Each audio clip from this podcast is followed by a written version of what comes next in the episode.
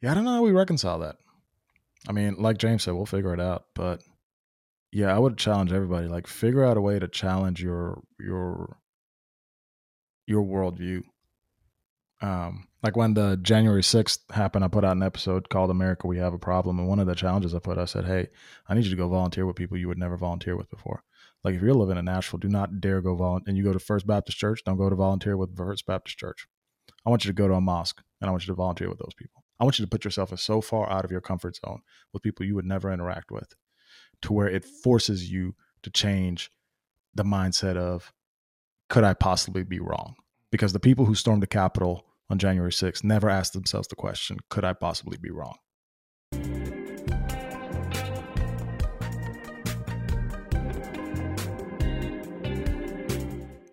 Last year and the year before, we started with how tr- like just trash AirPods are. And you know what we have to start with this year again? How trash AirPods are. Drew, you ran in your AirPods in the rain, sweat, manhood just dripping all over them all the time. You know what you tried to do? You tried to connect to this podcast with your AirPods. You know what you had to do? You had to go get your wipes. You had to be that just last second, babe, can I please put my earwax on your on your AirPods? Type of a situation. How do you feel about this? Sometimes authentic manhood is knowing when to ask your wife to borrow her headphones. 100%. 100%. Welcome to the 2021 Head Trash uh, Head Trash podcast. What's up, guys? What's up? What's up? Happy to be in this thing. I got James. I got Drew. It, it's an annual tradition. Little did you know you were signing up for a, a, requirement every single year on Millennial Manhood. Is this the first episode I've been on this year? No. I think no. so. I don't you think sure? so. Yes. I think, so. I think, we did a book club episode. We, we might not did. have. Yeah. But I, I feel like we did a book club episode. Drew and I actually went golfing earlier today.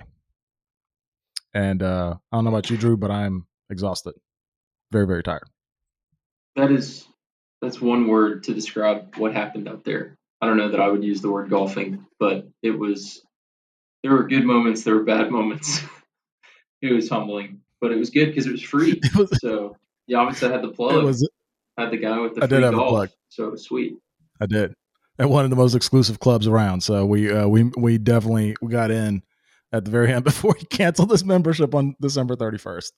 So uh, we uh, we got that in. Yeah, we, we didn't play golf. We played jolf is what I call it. Uh, I'm not good enough to play golf. I played jolf, D J O L F. So I mean, for folks who've listened to the old head trashed episodes, it's pretty much just freeform. We just chat for 45 minutes to an hour, just talk about life, all the different changes, all the different things. I guess we can just start, you know, people listen to me all the time on this podcast, so I don't really have to give an update. But let's start with James and Drew. You know, James, what's been going on in 2021 that's uh, that's new? My whole life is new.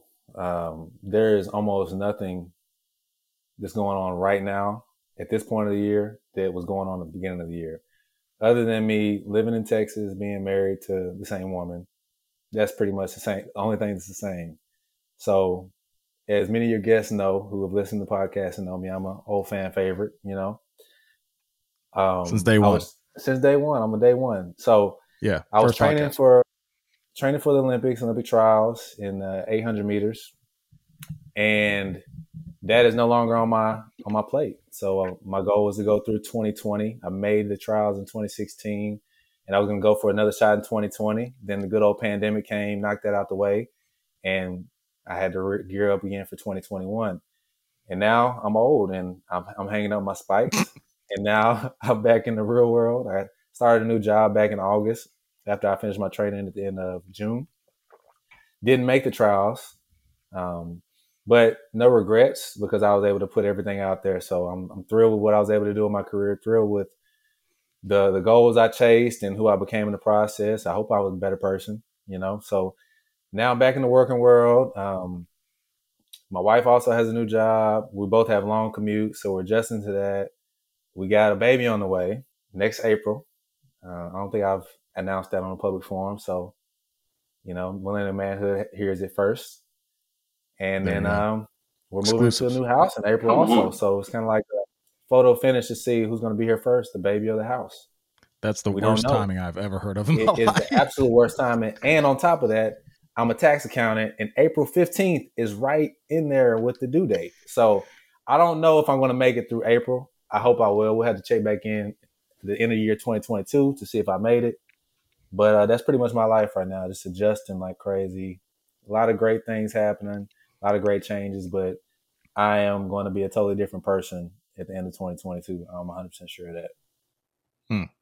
Oh, and before Drew starts, you did, I just looked it up. We did a book club on Irresistible in March.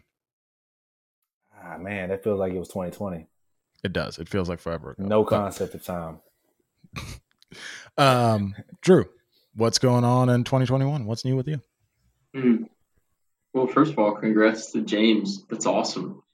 Like fatherhood, come on. I appreciate um, it. Yeah, let's go. Let's go. It's awesome.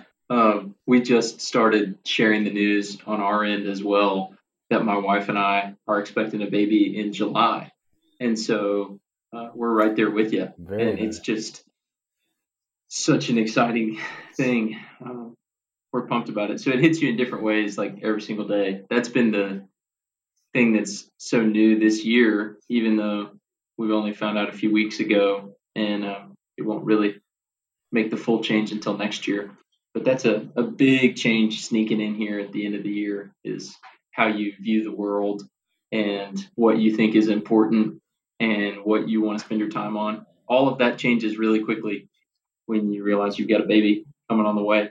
Um, we're kind of similar to you in what you shared on what happened this year. There was a lot of maybe highlight or big events. I was just thinking about running a couple of marathons, still on the goal to try and do one in every state. So did one in Kentucky and did one in Virginia.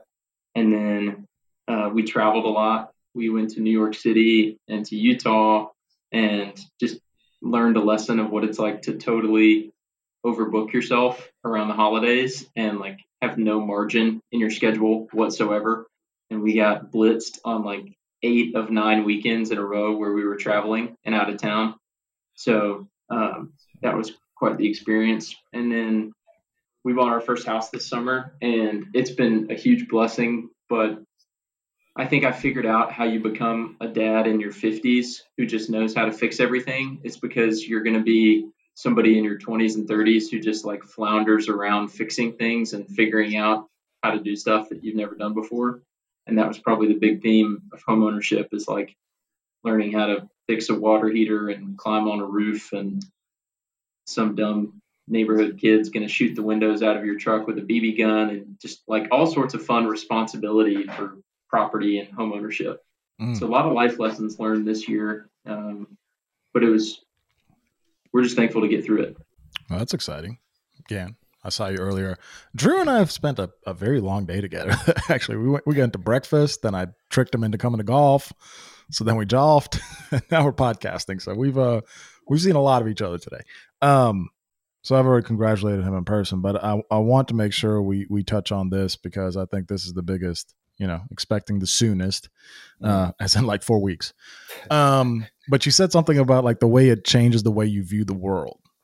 I, I, want I want us to harp on that a little bit. Like, what do you mean, Drew, when you say changes the way you view the world? Well, the way that my wife told me was somewhat out of the blue. Like, and I've seen so many people on the internet like come up with these elaborate ways to tell your spouse, like, hey, this is what's happening, and I think we were just so overwhelmed and excited, and it seemed like such a big deal that it was like we got home and Sarah just pulled out a pregnancy test and was like, "Hey, guess what?" and there was more to it than that, but it was just like in this one moment, um, there's a before and there's an after, and the goals that I was making for this upcoming year of like how I was going to spend my time or places that we wanted to go see or things we wanted to do financially, like it's crazy. Within like 10 seconds of her telling me that, I was like, none of that matters anymore. Like it's, yeah, it's all com- like out the window and we're going to figure it out. And it's funny, but like the stuff I was alluding to with having your first house and like fixing all these problems and that you don't even know how to remotely tackle. And you, you just have the refrain, like, we'll figure it out. I probably said, we'll figure it out more times this year than I've ever said in Ooh. my entire life. And that yes. has to be like a precursor to what fatherhood is going to be like because I have no idea how to realistically like change a diaper or make sure a baby has enough to eat or like understand health insurance so i clearly need to talk to you more about that but like all of the ins and outs of what that's going to be um like you just you figure it out because in that moment what shifts the most is your priorities of like it's not about me at all and the yeah. this other living being is dependent on me for a lot of stuff and so it just it helps you minimize yourself and your own ego and what you would maybe find yourself doing selfishly in those spare pockets of time and energy. I'm curious what you guys think about that though, because you've had similar experiences and are farther along in the process than I am. Yeah, I've had a lot of time to marinate. That's why I'm gonna pass it off to James. Like, what, what do you think? Well, um, I want to give my congratulations to you as well, man. This is really cool to be able to share in the joy with others who are going through the same thing and all pretty close in the journey. Um, so congrats again, man. And it's funny when you said that, how it just would, it, it sounds like just from hearing how you described it, that it was like immediate shift for you. Whereas for me, it still really hasn't hit me. Like I'm, my wife is at the point, she's getting close to six months in and I can feel the baby and it mm. still hasn't connected to me that that is my child. And and all the things you're saying, I can connect at a logical level, but it still doesn't connect all the way at a conscious level. You mm. know, it, it, so I like what you said about we'll figure it out because that's the one thing that I learned this season. I feel like I have so much change going on that I'm just accepting that I have no clue what's ahead. And I just know that, and I rely and trust on the experiences I've had in life that I will be ready when the moment comes. Mm. But right now, I don't have the skills needed for anything in front of me. But I will be mm. ready to step up to the plate when whatever comes. So I really like how you describe that. Mm. Yeah, it's uh it's interesting. If it hasn't hit you yet, just wait until you see like an elbow just move across her belly. it'll hit you. You'll look at that and be like, "Oh my gosh, that is a human inside mm. of my wife's stomach." Yeah. That is why her stomach is getting bigger. And that human belongs to me allegedly. But that human belongs to me. you know, so it's like um no, um uh, I'm probably closer to Drew. I think it hit me uh, it hit me sooner. And I'm also just further along, dude. Like like there's a big difference between six months pregnant and going into your nine, ninth month. Like I didn't think there was, but there is a huge, huge, huge, huge difference um, in the way. I mean, everything's just harder to do for her. like everything is just more difficult. like she'll get up and walk through the kitchen and be like, "I'm so exhausted." She's like, "Why am I exhausted?" I'm like, "Because you you literally have like this creature inside of you. That's why." Um, and you know, just like the planning around. Uh, uh, you know, hospital and when will the baby get here? Because like honestly, at this point, um, I mean, we have no inclination that that um, the baby is going to come anytime soon, and then like immediately. But like, it wouldn't even it, wouldn't even be a preemie at this point. It would just be, you know, just early term. um, so that's really trippy. You know, I just I've I've got a lot more compassion for just other people. I mean, I, I really, really do. Um, just other people's experiences and other people's life and just the fact that every single one of us started off as this thing wiggling inside a woman's belly and uh yeah i think in a lot of ways it's made me softer just in the mm. sense of more caring and and uh yeah compassionate and in a lot of ways what drew said you know a lot of the goals and objectives we have you know it's just it's just different. You got to account for something else. And I will say one of the things that has driven me insane with people, and I've told people to just stop this crap. Like I just call people out at this point. Like, don't tell me being a like, don't tell me having kids sucks. Okay, like from an inconvenience standpoint, like how hard it is and all this other. Like, what were you expecting when you decided to have a child? like my dog is inconvenient, dude, and that's, that's a dog. I can leave him alone for three hours. Right. Um, So I just kind of want to like slap people and be like, just stop telling people it sucks to be a parent. Like it's like it's one of the most fulfilling things you can ever do. Yes, it's inconvenient. The same way getting married what to a degree was inconvenient because now you have two people you have to figure things out around and account for instead of one. So you know, I, am I'm, I'm just super pumped, super excited, and um, yeah, it's been an interesting journey so far. I, I was gonna say I, I like the points you made about it not being convenient because with a child you have to make a commitment. It's just like a marriage; you have a commitment, and commitment and convenience do not coexist. It, yeah. It's one or the other, and so I don't understand that either. People say things like, "I lost myself when I got married. I lost myself when I had children, and obviously we're none of us are fathers yet. I mean, we technically are, right? But we haven't actually had to be in our fatherly yeah. role yet. Yeah. So things could change a little bit, but I I firmly believe that I won't be thinking along those lines that it's so inconvenient, right? Like that's that's where meaning comes from in life, responsibility, mm. pouring yourself into something. Otherwise, your life is just meaningless it's going to be really funny. We should all listen to this episode next December when we do next year's head head trash because all of us will have had our kids, and are we going to look back and be like these morons? Probably a little hmm. bit. Yeah, hopefully it's these um, tender-hearted, receptive morons, these self-aware guys who know at least that they don't know anything. Um, yeah. One of the things that's been comforting and helpful as we talk about head trash, um, I mean, just the idea that like, am I enough? Am I capable of doing this?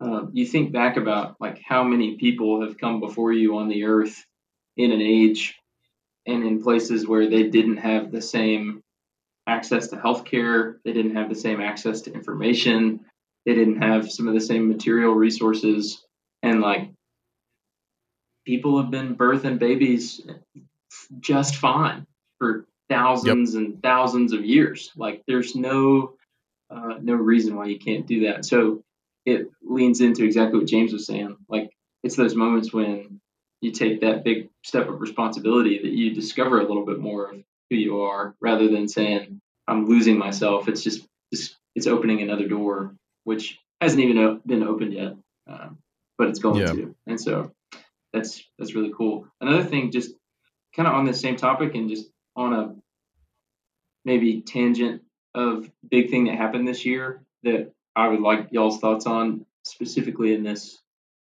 arena of parenting and fatherhood, marriage, and just like using your time wisely is that we had a really, really close uh, family friend passed away from terminal cancer at 30. Um, and he passed away at the end of this year. And he's got a, a four year old son and um, a wife who's about our age.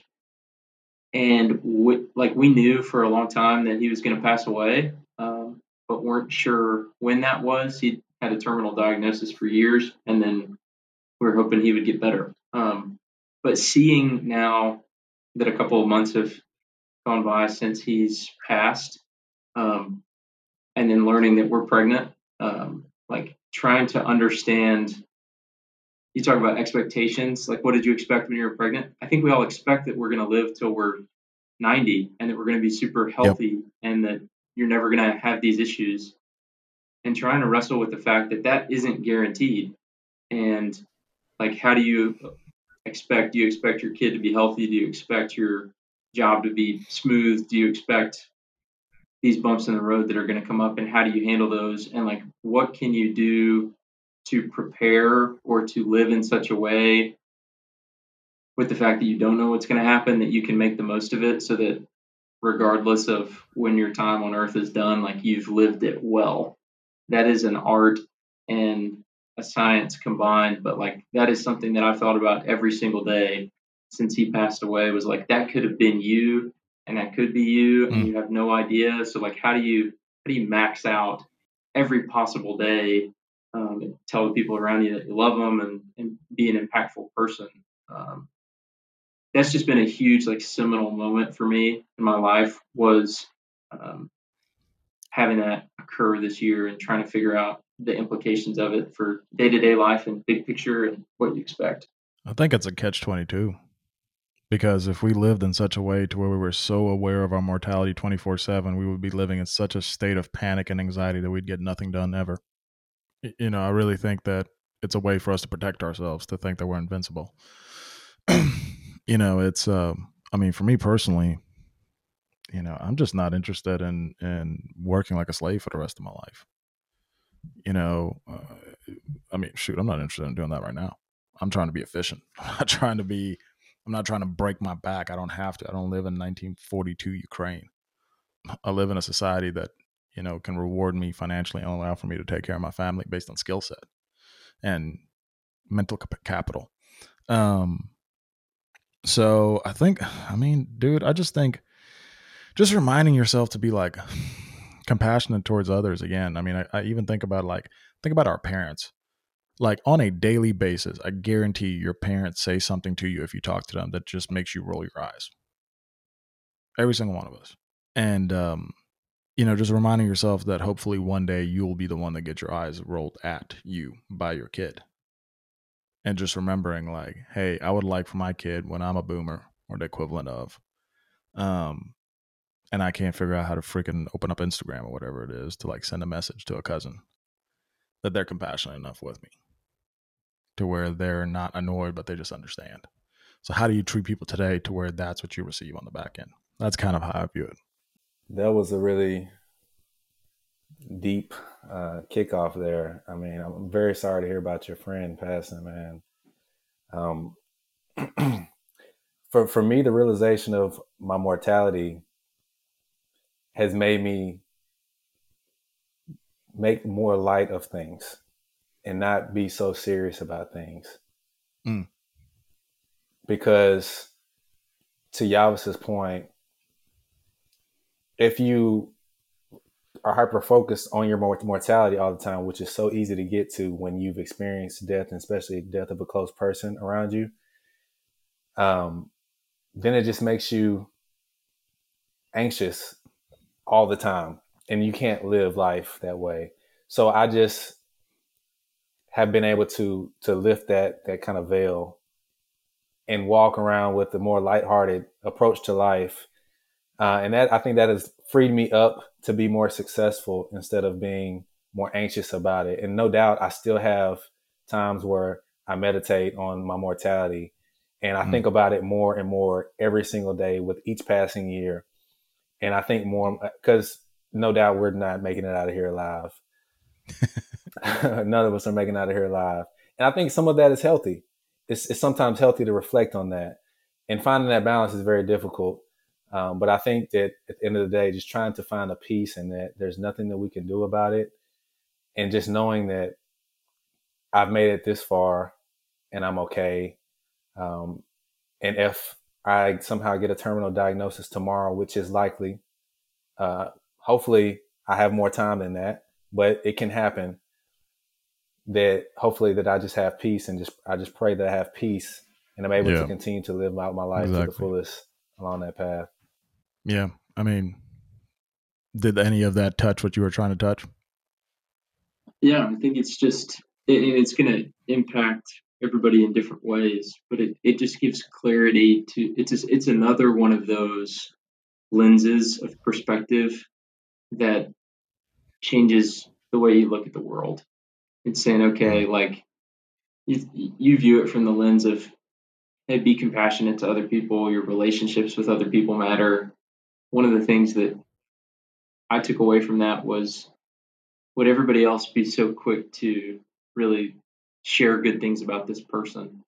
Would everybody be so quick if that's you to say, hey, like look at the impact that this person has made, look at the um, the way they influence me, and so that's been a helpful, not even a pebble in my shoe, like a helpful whole gravel road in my shoes to say like, hey, you need to uh, be really mindful about the choices you make and how they impact other people.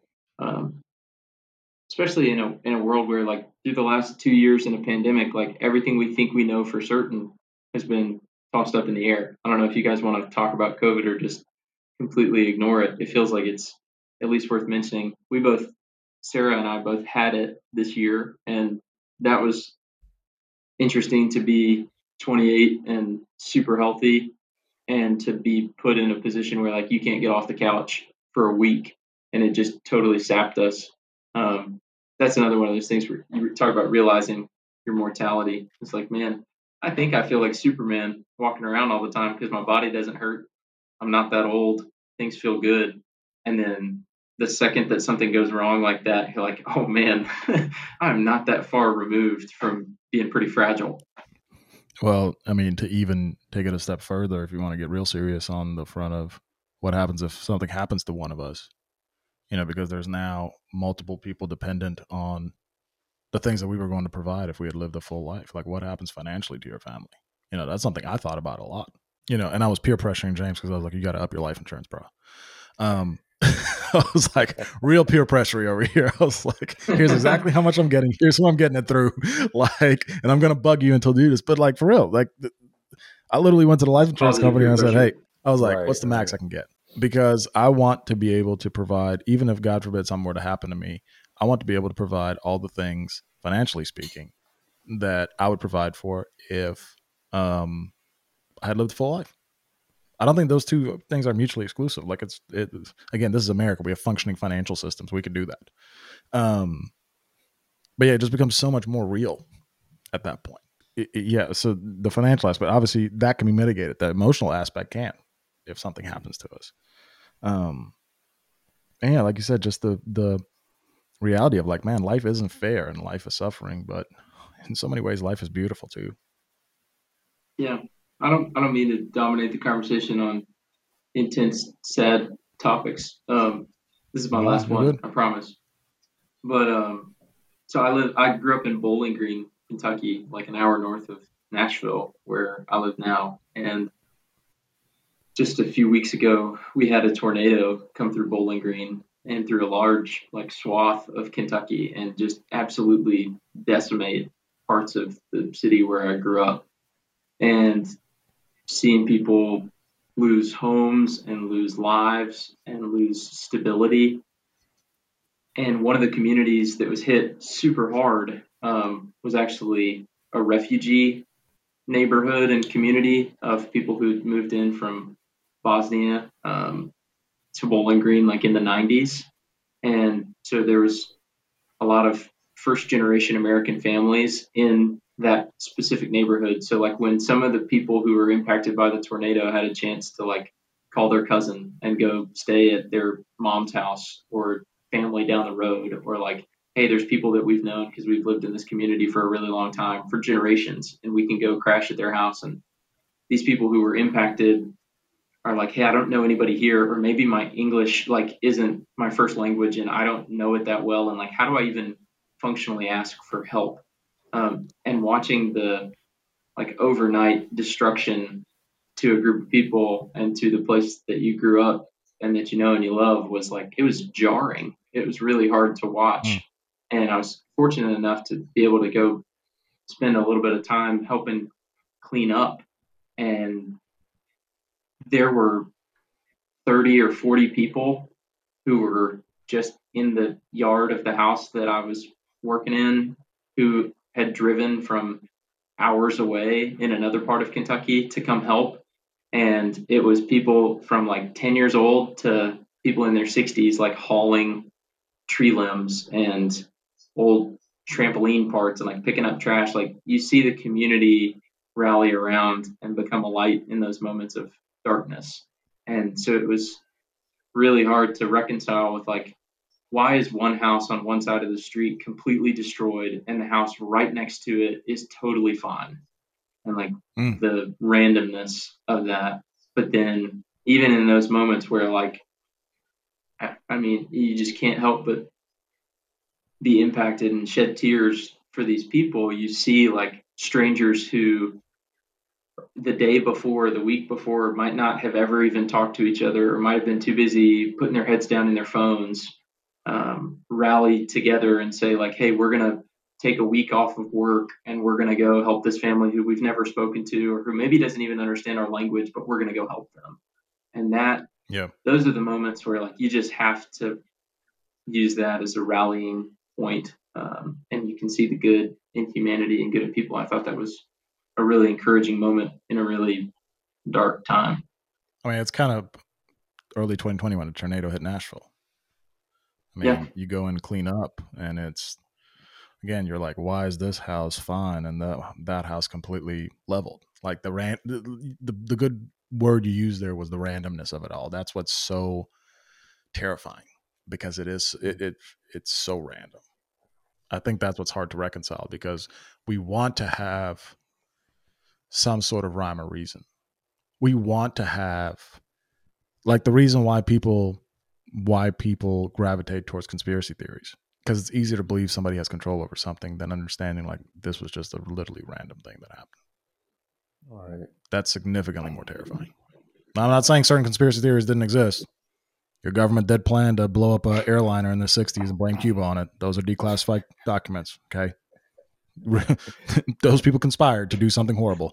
But I'm speaking like just in, in in broader terms in general. Like the you know what I'm talking about, like the people that were every single thing is a conspiracy theory. It's Like, dude, chill out. It's not. But like this person needs to believe that somebody has control of things. Yeah, um, the the lack of control is what keeps us in a frenzy. We we always want to categorize things and but the the blessing in those moments of destruction is that it gives us better perspective and it forces us to realize we can't control everything. And all that this talk, all that we're talking about reminds me of Ecclesiastes when Solomon writes that it's better to visit the house of mourning than the house of celebration. Mm. Um, because of that perspective it gives us about our own lives, yeah. about the lives of others. And that's when you see the community rally around because they have that perspective and understand that this could have been me. There's no difference between me and the person in the past or my house and the house that was destroyed. So everything comes together at that point. You're able to make those connections and see how all humanity is connected. In so many ways, it's just also so exhausting. You would, and you would hope that that would be the response in a global pandemic of like the country and the world to come together. And it feels like there's an opportunity to do that, but a lot of it has been politicized and pushed to such extremes that if anything it feels like that's become a more more fertile ground for division than it is for unity. And if if we can operate from that space of compassion and thinking about the person next to you and realizing they're not that different than you and like have that heart that overflows with gratitude, that's when like you can really love your neighbor as yourself. That's when I think regardless of what your local community or your larger community is going through, like that's how you you band together and get stronger. Um, is by being really grateful and viewing those commonalities that you have between each other rather than our differences. Um, so let's do it. Let's, yeah, but let's fix I'm all also going to challenge problems. your analogy to the, on the podcast. I'm gonna uh, I'm going to challenge your your analogy to the pandemic, though. I really believe that the pandemic, the reason it's such a shit show as it is, is because of our need for control. Because the people in power and the leadership lied over and over and over and over again. All the leadership, from Trump to Cuomo to Fauci to whoever the hell, they all lied over and over and over again instead of just saying, we don't know anything. So let's be super cautious because we literally don't know anything. Everything is a guess. I really think people would have reacted differently. I, you would have taken the steam out of the hatred of the pandemic if instead of needing to present an aura of control, just being like, we have no clue. We really don't. So now there's a lack of trust because you can only lie to somebody so often before they look at you and they're like, why would I, why would I hear a word that you have to say? That makes a lot of sense. My pushback to that point that you just made, Yavisa, would be just playing devil's advocate here. The reason they came in with the aura of control is because if if they went out and said we don't know, and there's people who are becoming ill and dying by the thousands, by the hundreds of thousands, would that not have incited a great panic through the people? Greater than it was with the fake aura of control, because some people take what's put out in the media as gold, no matter what. Even if it's been founded that there have been lies, they still look to the news as gold, as though they're reporting facts and objective uh, news, like it used to be at one point. Um, so, what do you think about that? Do you think that if they came out and admitted that they were doubtful on certain things, that it wouldn't have incited more anxiety and then the mental health crisis is going on now do you not think that it would be worse? Or do you think that it's as bad as it could get now with there being the lies just promulgated throughout the media? Yeah i think this is a hundred thousand times worse. I think the panic that we think would have been created through the lack of some sense of control would have been nothing compared to the just i mean i want you to think about this i was listening to a ray dalio podcast last night ray dalio puts the U.S. having a civil war at 30% probability. You don't get much worse than that. Then again, you can say, who the hell's Ray Dalio and what does his opinion matter? You could also say, what the hell does my opinion matter? But I stand by it like all you had to do was just admit that you didn't know. Because now you've created a problem where you have no credibility. So, and and that again goes into the, into human nature and politics. What is politics? You know, a fight for power so maintaining power and structuring power and you know i mean just think about how insane the whole vaccine conversation is literally like a year ago or a little bit more than a year ago the current vice president is in a debate saying i will not take this vaccine because it was it was uh, it was created under the trump administration and then her ticket wins and now it's the greatest thing ever and the trump administration is like this is the worst thing ever it's like this is this is the most insane shit i've ever heard is it good or is it bad Give me like just the information. Is it good or is it bad? That's it. What are the pros? What are the cons? Well, on a really practical level, it takes a ton of humility to be able to say, "Hey, I don't know the answer to that question, but I'll figure it out for you." Um, there's some well, really our, our good... leadership is not known for humility, just in general in our society. True. Our leaders are not known for um, humility. Yeah, yeah, it's hard. I mean, it's hard to be humble just as on an individual level, much less in a position like that. But like there's some really good sales content from a guy on LinkedIn named Josh Braun. I'll give him some free shout out here. He talks all the time about like your messaging and how you're relating to people. And when someone asks you the question to something, whether it's important and it's a huge issue like what we're talking about, or whether it's a small thing like, hey, how does this product work in this situation? if you try and like come up with a fake answer and say, oh, well, this is what I think it is, and, and you just like brush it off like you know what it is, even yeah. if that's the way it works out, like that sets such a dangerous precedent for dishonesty. Mm. And then if if you give an answer and it's not correct or it's totally wrong, like you look like a fool. But if and we're afraid that we'll look foolish if we don't have the answer, and so we say the first thing that comes to our minds or what we think the other person wants to hear. But in those moments, if you can say like, "Hey, I actually don't know the answer to that. That's a great question, but here's what I'm going to do to find out. I'll get back to you." Like maybe that's what you're hoping the ideal response from the government was on the pandemic. But like on a practical level, that's anytime somebody asks you a question and you don't know the answer to it, like that response will only generate credibility. It's never going to hurt it. Correct. It's not, it truly isn't rocket science. But again, you have to think about the type of individual. Again, Democrat, Republican, Martian, I don't give a crap. The type of human, if you if you did a, a pro con of let's say the president of the United States or even senator, whatever, pro con, you know, uh, all the positives and all the incredibly negative, like the laundry list of negative aspects of having that job, and you went to any sane human being and said, "Here's the job. Would you like it?"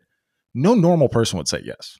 Like it, it's not a it's not a position that human beings with a moral compass go into. It just it just doesn't it doesn't happen. So there's just you know, and I know I'm on a soapbox here, but damn it, man, like with a kid on the way, like I'm thinking a lot like what kind of society am I in? What are the pitfalls of that society? How can things go south? Like I am one of those refugees from Bosnia. That's me. Okay. My dad was 33. I was 3. That's a decision he had to make when his society went south. So, you know, I'm constantly thinking and weighing and the pros and cons. So I'm just in such a point where I just distrust these people so much to where it's like, man, how do you get to even a remote inkling of truth? Because quite frankly, I'm so tired of COVID. I'm so tired of worrying about it. I'm so tired of, you know, I've got an immune compromised mother in law, I've got an immune compromised father, uh, a pregnant wife, which, fun fact, you don't want to get COVID when you're pregnant. I feel like I've done everything I've been asked of, and it's just not, it's just never going to go away. And I can't get a clear answer from anybody. So it's just like, how do we go from here and rebuild any form of trust in any form of institution at this point? That was a mouthful right there. Yeah, sorry. I just.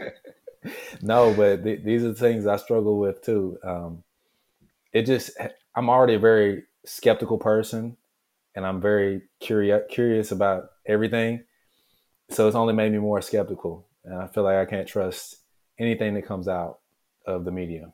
Um, and that, that's the the downfall of the internet. I mean, the internet is such a beautiful place. You can find out literally anything that you want to, but that's also the downside of it. You can find out literally anything you want to. You can create the meaning. Mm-hmm. You can create a false meaning. Like the thing that I hate, one of the phrases I hate the most that has come out in in, in modern times is your truth. That's mm. your truth. There's no such thing as your truth. There's there's one objective truth, and now that's been pushed to, to everyone. And so it sounds good, right? It sounds good that oh well, that's your experience. That's pretty much what that statement is saying. Your experience is your truth. But just because you experience something, you have a perspective about your experience, doesn't even mean that you processed it in an objective way. Um, and I think that we're we're getting there where everyone's opinion is pushed out as fact. And so we get into this muddled, confused space. And and that causes us all to be divided because it's like, well, if this is true in my truth and you go against that, then you've got to be an idiot and mm. now we have all these divisive conversations, and no one can even pay attention to the nuances that are driven by different circumstances that cause differences in the objective reality that we're seeing. Like, I mean, it's just a mess. It's just a mess, and I hate that, and I hate that for our kids. But we'll make it. Yeah, well, I mean, we'll figure we'll it out. It. Yeah, and we'll make it. I read a book. Um, we, I know we talk about book recommendations sometimes called "You Are Not Listening: What You're Missing and Why It Matters" um, by Kate Murphy, or maybe it's Katie Murphy. That's terrible if I'm not listening enough to even know the name of the author of the book. Hmm. Um, but um, that book was incredibly influential in pointing out how both individually and collectively, it's so important to listen to the person who disagrees with you and who you disagree with. That we've lost the ability for civil discourse and the ability to say, well, tell me why you believe that. Because most, I mean, humans are rational people. On, on some level, that person has a logical reason for why they believe what they believe.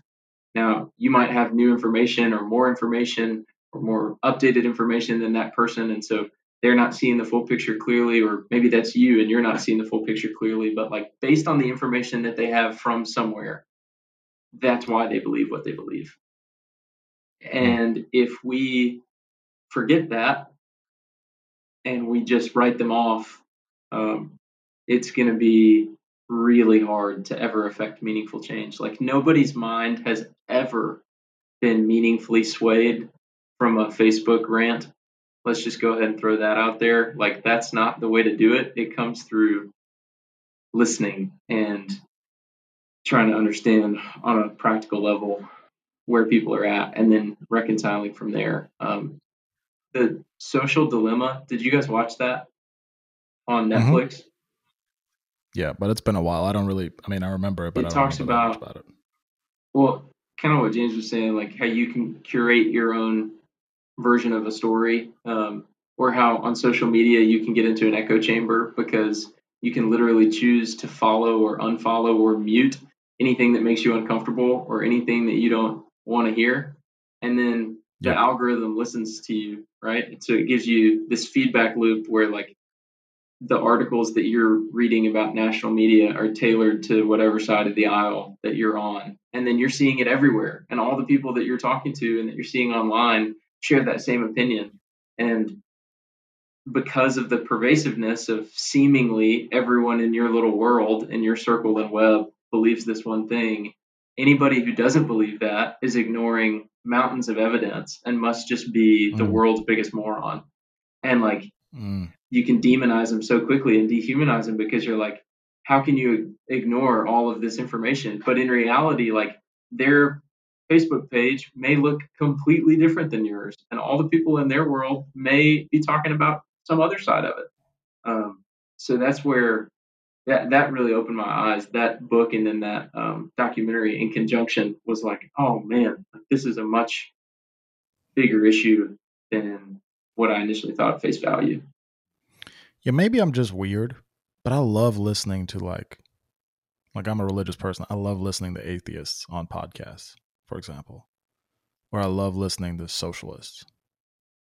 Or I mean even like far right conservatives. I don't fall into any of those spectrums, but I just love listening to people where I'm just kind of like, "Hmm, let's see let's see uh, if you can if you can defend your ideas. Will I actually take them seriously?" just to like I, I I work hard not to be in an echo chamber. Um, it's not perfect by any stretch of the imagination. I know there are certain areas where I definitely fall short on it, but the messed up part is the more I pull myself out of an echo chamber, the less I the less I trust everybody and the institutions. Yeah, it's just interesting. I mean, even like the the the Build Back Better, uh, Joe Manchin voting against it this past week, dude. I listened to like six different podcasts on the same topic. You would thought those six groups of people lived on separate planets on that one event. And yeah, I don't know how we reconcile that. I mean, like James said, we'll figure it out. But yeah, I would challenge everybody, like figure out a way to challenge your your your worldview. Um, like when the January 6th happened, I put out an episode called America We Have a Problem. And one of the challenges I put, I said, Hey, I need you to go volunteer with people you would never volunteer with before. Like if you're living in Nashville, do not dare go volunteer. And you go to First Baptist Church, don't go to volunteer with First Baptist Church. I want you to go to a mosque and I want you to volunteer with those people. I want you to put yourself so far out of your comfort zone with people you would never interact with to where it forces you to change the mindset of, could I possibly be wrong? Because the people who stormed the Capitol on January 6th never asked themselves the question, could I possibly be wrong? And the more times we can ask ourselves that question, the better off we'll be. I really believe that. It's one of my favorite things to do to listen to people who have opposing viewpoints. And I'm I actually find myself respecting the people who are able to put together good lines of logic, even if I still disagree with their point. I love that. And this is one thing that has really been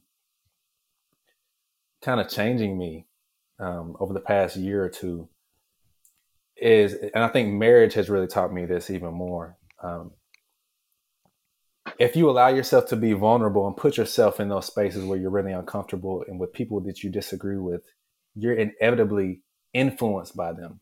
You may mm. not take on their their th- ideologies and their beliefs, but no doubt you're influenced by them, even if it's as simple as you're more compassionate towards those people because you see the humanity in them, because you took mm. the time to listen to them.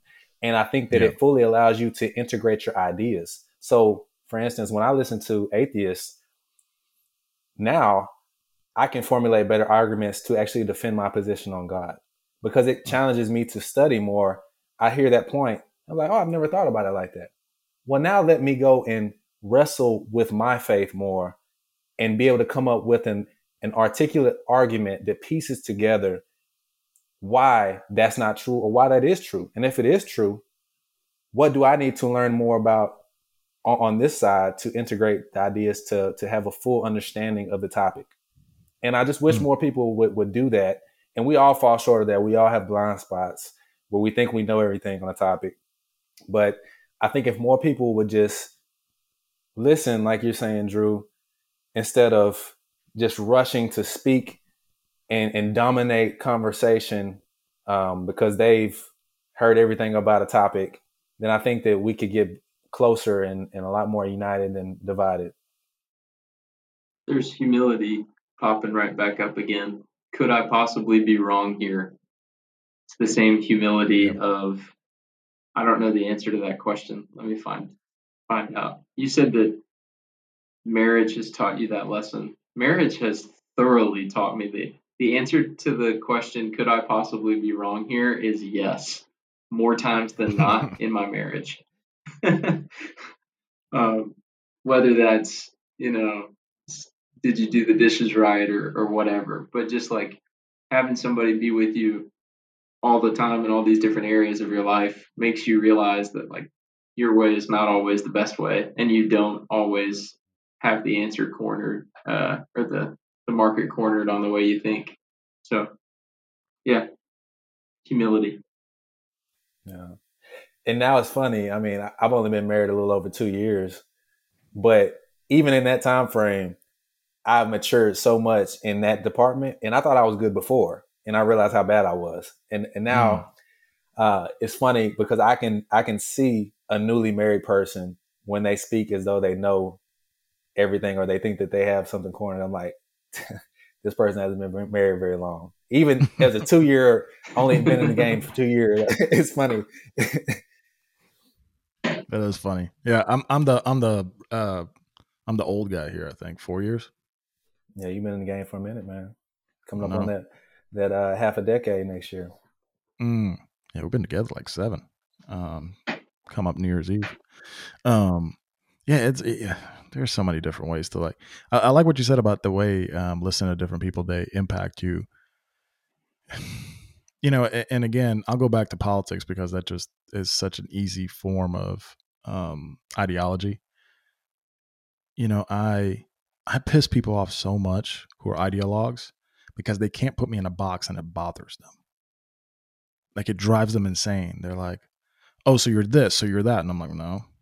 Um, like, or or or or you know the the fact that everything isn't cookie cutter. Like, I can be a fan of capitalism and still think like, hey, people should like be able to have access to healthcare, guys. Like, mm. and like we should take care of our planet. And yes, incentivizing people not to work is bad. like, God forbid you have a 3D opinion. Man. Bro, that that honestly makes me so mad. And I love that I'm in this space right here. I feel completely comfortable to share my opinions and my thoughts on things. But not that's not so in pretty much any other conversation I'm in because when I'm in these conversations, I always feel as though someone's going to pigeonhole me into a particular category, and I'm like, you can't do that mm because I don't think like that. I'm not in yeah. a box. So, like you said, I I understand that all these ideas don't have to be mutually exclusive. You can pair universal health care with capitalism. You, you pair that. You know, there's a lot of different combinations that could be made.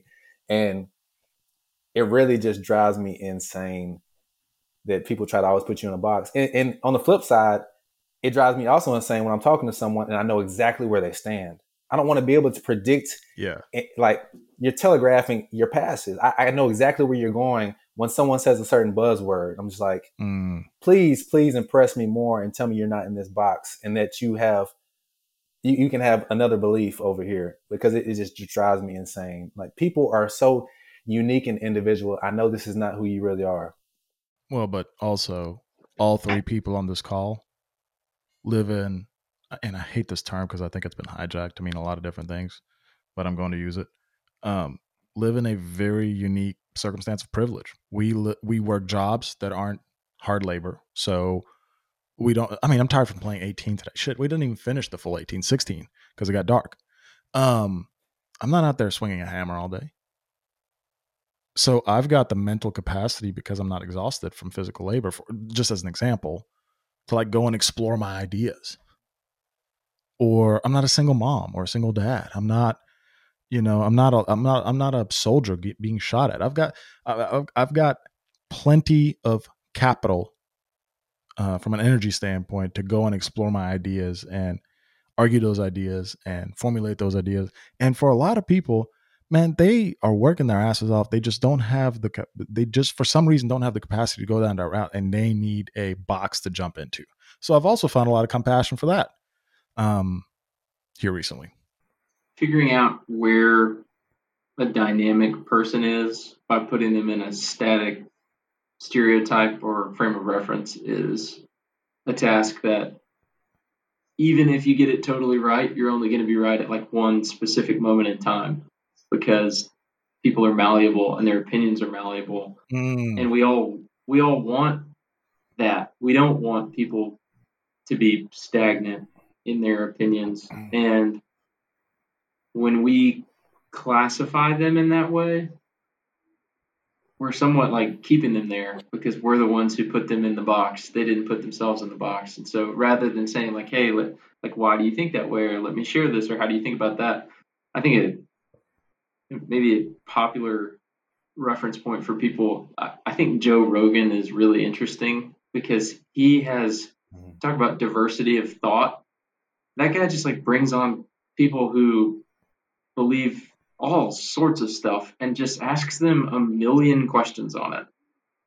And he doesn't have to say immediately in the moment, "Hey, I believe this fully," or "I believe like it's." Let me research that more. That's interesting. Like being able to take in those. His perspective probably changes with almost every single conversation he has with people because he's talking to so many different interesting people. So like what you believe when you're you talk about what we believe at the end of 2022 by the time that we have babies actually out in the world. Like that's just think about how different your perspective will be not even 12 months later. Like so trying to understand the root cause underneath things and have more deep and meaningful conversations. I think that's the answer. It's just um our friend uh, Yavita knows this guy. His name's Casey Nichols. He talks about how uh, rules of thumb are for intellectually lazy people who don't want to think. Yeah. Um, and that's kind of what like just listening to the main news lines are. You're like, you don't actually know what that means. You're just regurgitating the talking points. Like, why do you actually believe that? Like, what does that actually mean to you? And most people can't go deeper on that. I think this this adds us makes us circle back to the earlier conversation with the rules of thumb. That gives us a, per, a perception of control. Uh, I was reading a couple years ago, I think, the book "Thinking Fast and Slow" uh, by Daniel Kahneman. I think that's how you pronounce his name. I apologize if it's not. But he talks about heuristics uh, or rules of thumb and how how I forgot what percentage of time I mean, I guess it varies depending on the situation. They're generally they're wrong a lot of times, um, but people use them because it just gives them comfort. It's it's like with gambling, exactly the way that people gamble. They use rules of thumb, and they they the loss aversion is way greater than you know the benefit of a win. So we do these things knowing that they're incorrect, but but we do them because it gives us a sense of control, and that's why we do it and it's just it's, it's terrible. I, I had another thought there. Oh um, going back to joe rogan I, I disagree with joe rogan on a few things but the way that he lives his life i love it because he like you said he has conversations with people. He's constantly influencing. He's always changing. And it reminds me of i was reading some of ralph waldo emerson's writings and he talked about how conformity and consistency of thought they keep people trapped into um, an intellectual prison because we feel in, in our culture we feel as though we had to conform to certain ideas. You know the the predominant beliefs on certain things and ideologies on certain things we feel as though we had to conform to those. And then once we subscribe to those things then we feel as though we had to stay consistent with those thoughts or we'll be judged a hypocrite. Like you look at a politician if they make a different stance on something if they could take a different stance on something they're they're so quick to bring up video and audio from years ago when they made that stance. What's so wrong with someone changing their mind on something if it is growing and, and they're getting more of the pool of information in that answer?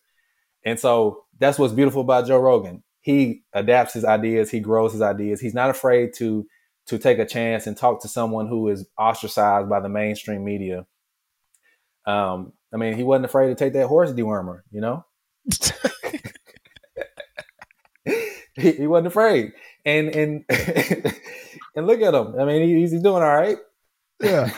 Oh man, that uh, that's another conversation. Um. So with someone as as someone who hosts a podcast, granted, exponentially smaller than the Joe Rogan experience, maybe someday. Um. It is amazing how much my life has changed and how much my worldview has changed and how much more malleable I've become just off of hosting a podcast and just off of having conversations with folks and asking people questions and going down different rabbit holes and um it is one of the coolest things I've ever done in my life. And it is one of the most impactful things I've ever done in my life. And I can only imagine at this tiny little small scale that I do it on relative to Joe Rogan, for example, how impactful it must be on someone like him or any of the big podcasters. But he's got the biggest podcast in the world, so he's kind of the biggest.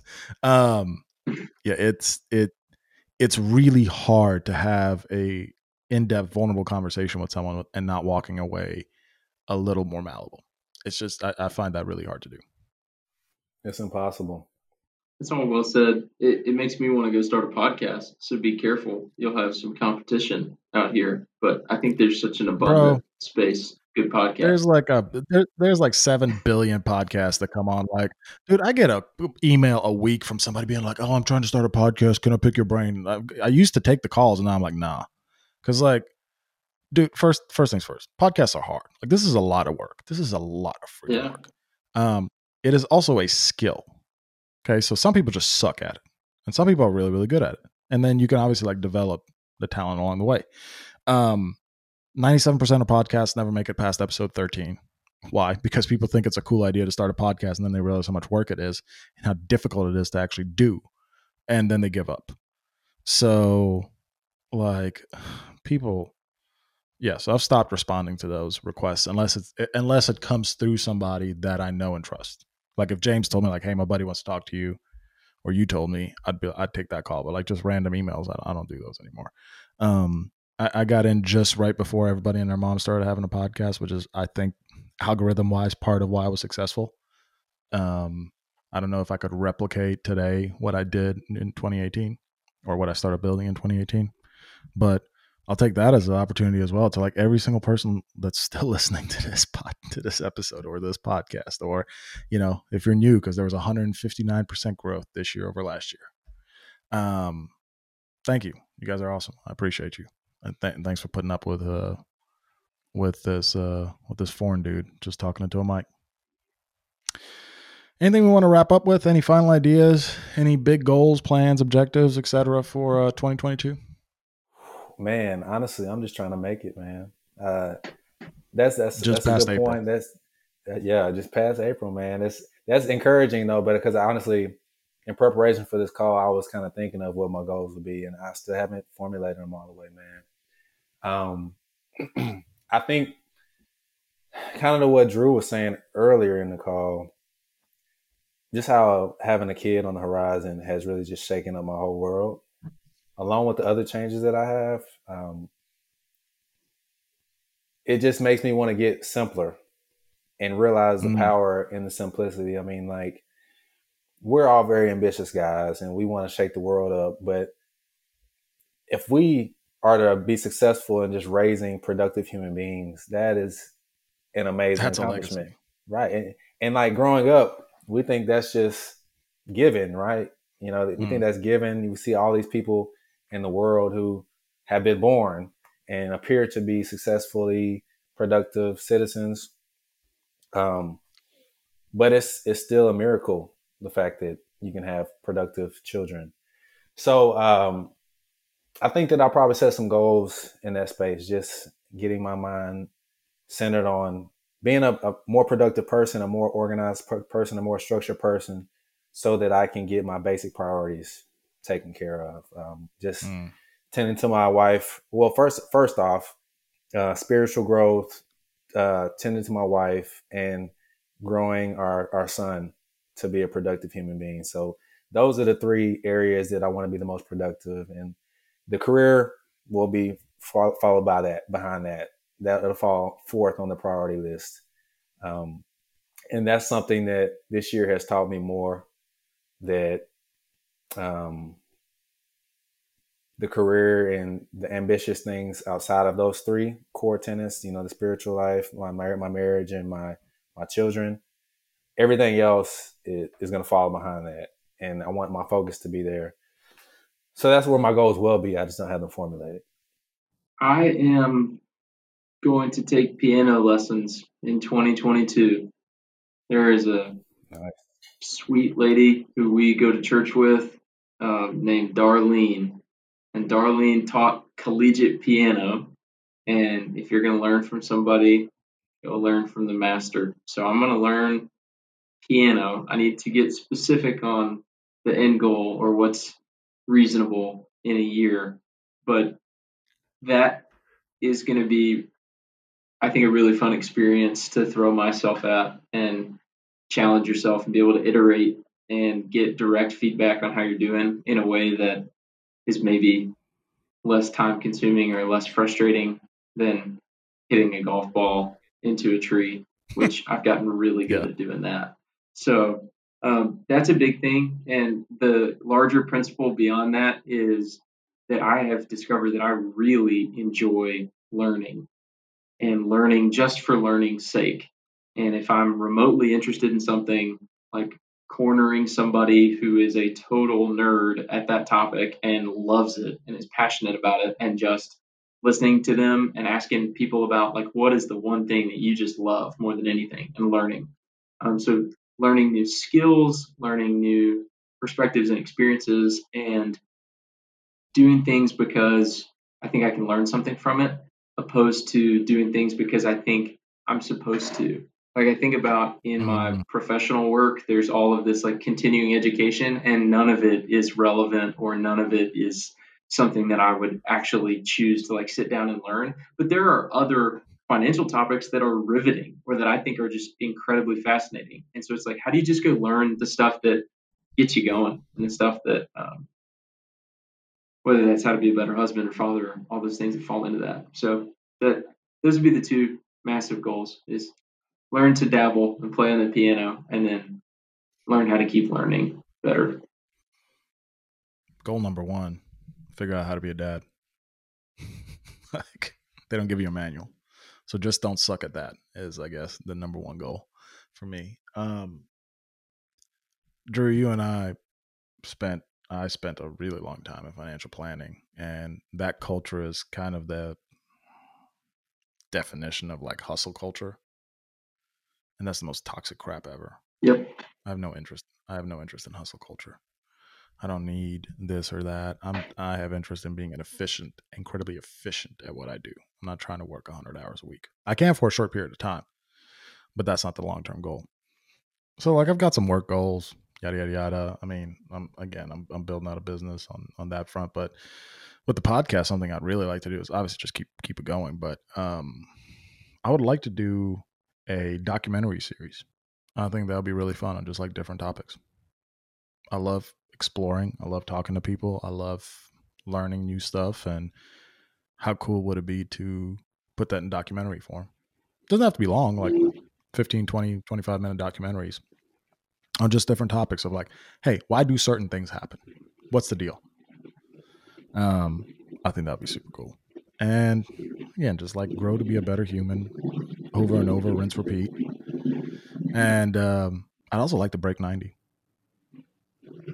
Are you into playing golf? Fucking break 90. Have fun with that. Feel real good about that.